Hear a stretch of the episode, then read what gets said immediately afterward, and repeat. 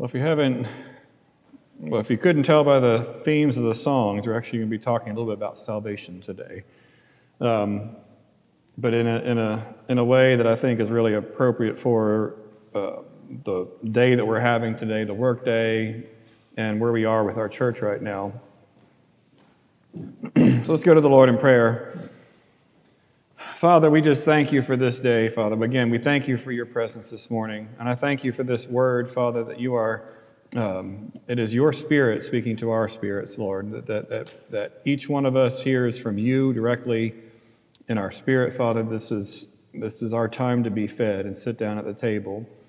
We thank you that your word is life and your word is light into every area of our lives, Father. And we look to you, Father, to help us grow and help us become more mature Christians, a more mature family, and a place of refuge, Father, for others who need your salvation, Lord, in Jesus' name.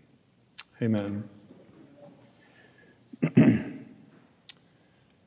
When it comes to growing a family, what's one of the first things you have to do? What? I couldn't hear you. Plant the seed, yes. What's something else you have to do? When you know, well, yes, and because you need money, because when your family's going to grow, what do you start to do? You prepare, you plan, you prepare, you get the room ready, you get the house ready, you get the. You start, you have a baby shower, you get all the things that you need to have that growth. So you have to prepare and you have to plant the seed. It's not any different with a church family. If you want to prepare for growth. So today is our message today is it's time for our family to grow. So what if you did all the prep but never planted the seed? You'd have a space, but you'd never have anything to fill the space. What if you planted the seed but never prepared? You'd be chasing down, trying to figure out where to put people, where to put things, where to put the baby, where's this baby going to live in our lives? We didn't prepare for this baby to be born. When you have visitors over to your house, all of us love to clean up and get our house ready and make sure it looks good and it's all arranged and probably looks slightly different than it does when we're here by ourselves. There's probably a room or two that we say, let's just put it in that room, close that door, don't worry about it. Just, we won't show them that room or we don't need to go there. So just, God is a God of preparation. He's a God of getting things ready for the future, getting things ready for things that are coming. All throughout scriptures, all throughout the Old Testament, there were times when God was preparing Israel for the next phase. He was preparing basically the world for the Savior that was going to come. He always spoke ahead about it. He always prepared. And John the Baptist came and said, prepare the way for the Lord. So he literally was saying, he's right here. He's about to come. Prepare for it. In Isaiah 54, I believe this is a scripture for the moment for us. Isaiah 54:2, it says, enlarge your house, build an addition, spread out your home, and spare no expense. For you will soon be bursting at the seams. Your descendants will occupy other nations and resettle the ruined cities. Now, I don't know if we'll be bursting at the seams, but I do know that it's time to prepare.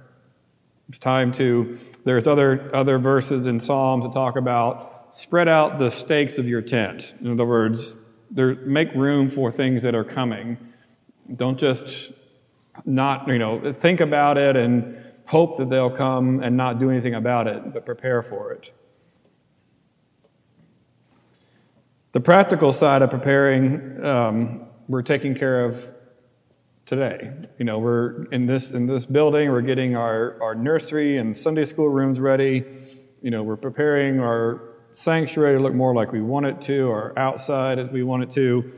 So we're doing the prep, the physical prep. But I think what comes next is the seed planting. And that's where the salvation comes.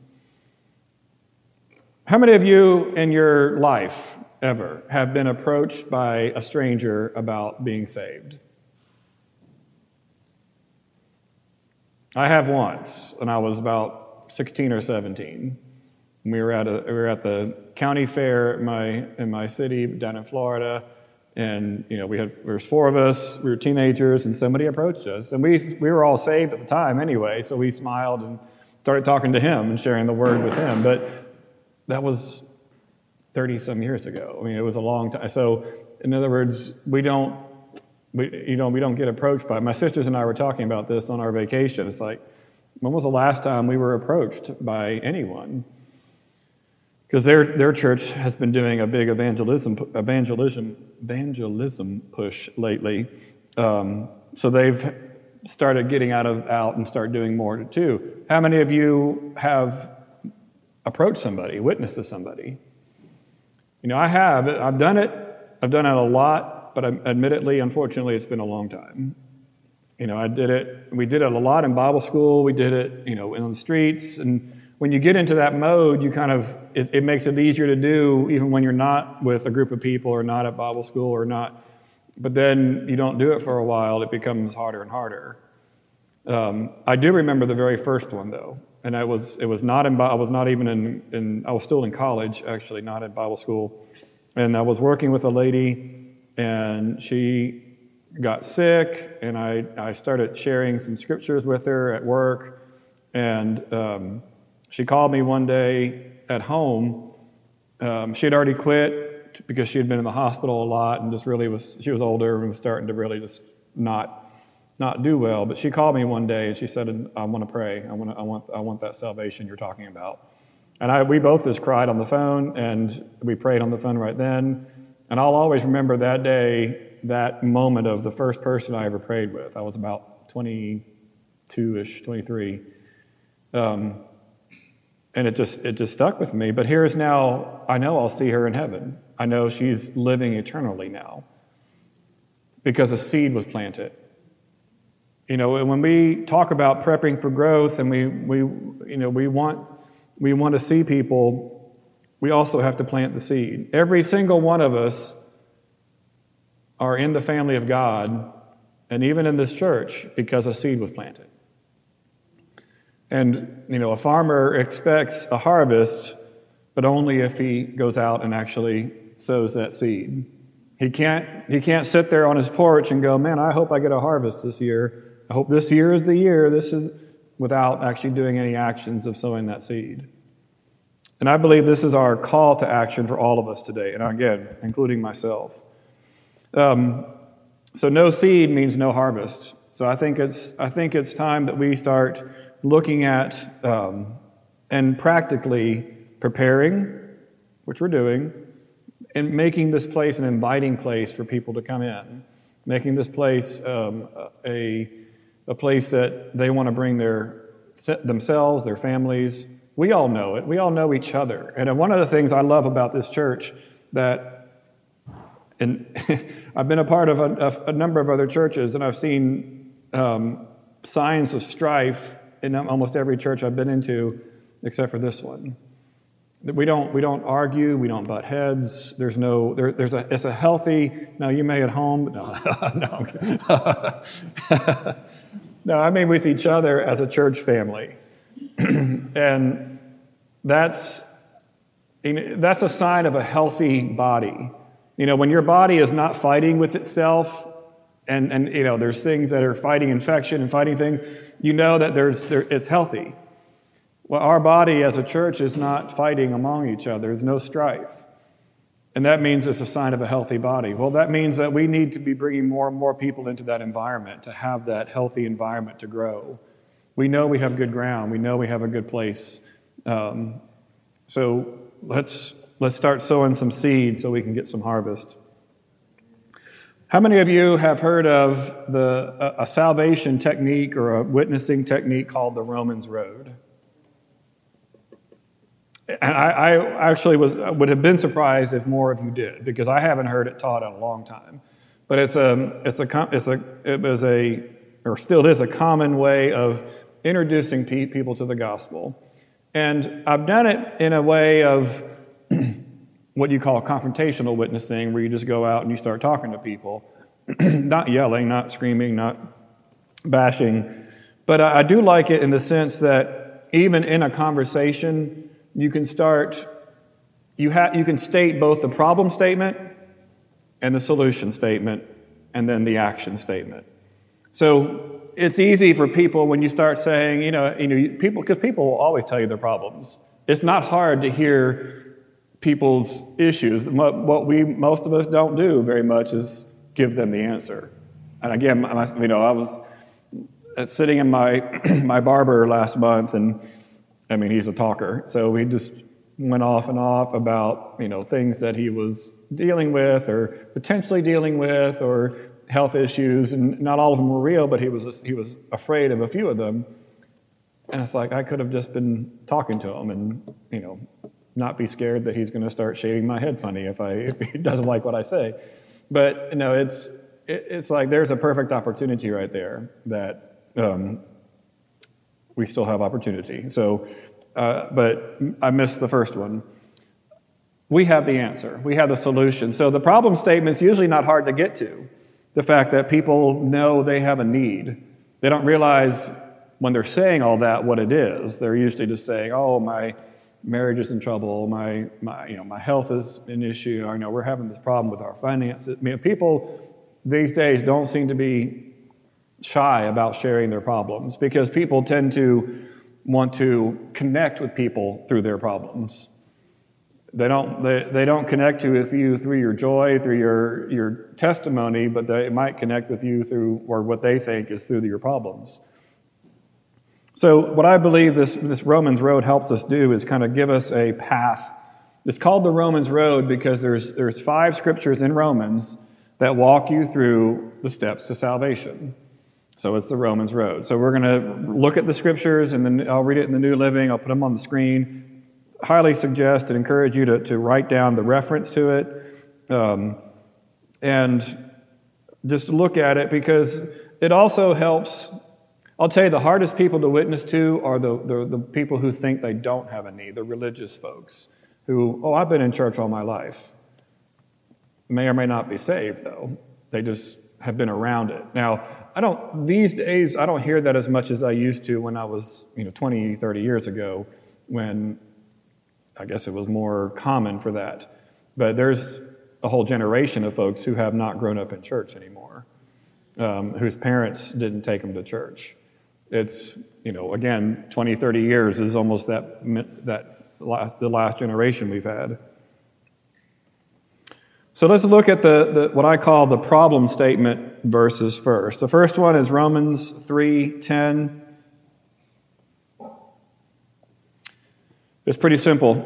As the scriptures say, no one is righteous, not even one. So when people think they're good on their own, or that there's a little bit of good in everybody, the Bible says there's nobody righteous. There's nobody good enough to make it with God. There's none. There's none that are righteous. So that puts us all on the same playing field.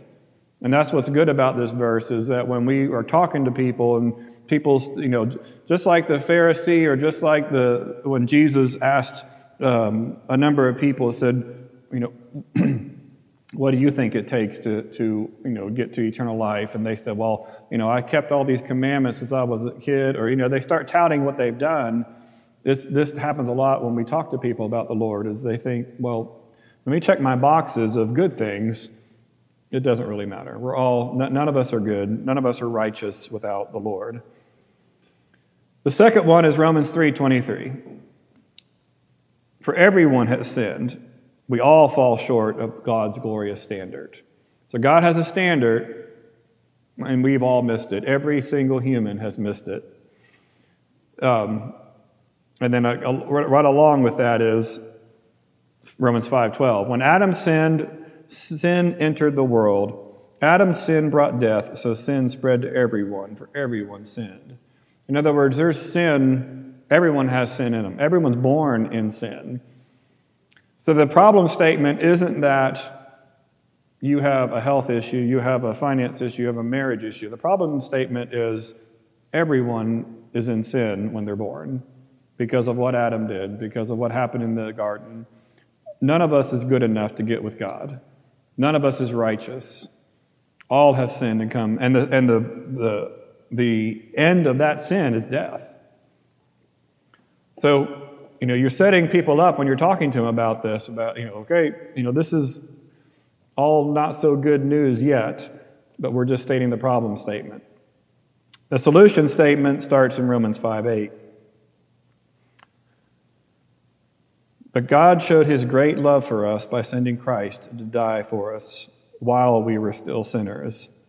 So we start bringing into the subject, the topic, and again, this is the seed sowing, because maybe they've heard that there's this guy named Jesus, or maybe they've heard that there's sin, or maybe they've heard that there's, you know, hell and heaven, or maybe not. But you are sowing a seed. The seed could be a single verse. The seed could be all 5 verses. Just like the farmer knows all he has to do is go take action, go start sowing that seed. It is not up to the farmer to produce the harvest. His job is to get the seed in the ground. The Bible says that, you know, Paul was saying, you know, I plant, Apollos waters, but God gives the increase. So, planting, getting that seed in there, maybe you're the second one to come by, and maybe you're the one watering it. Maybe you're the one who's, oh, it finally clicked. And all of a sudden, there's going to be harvest.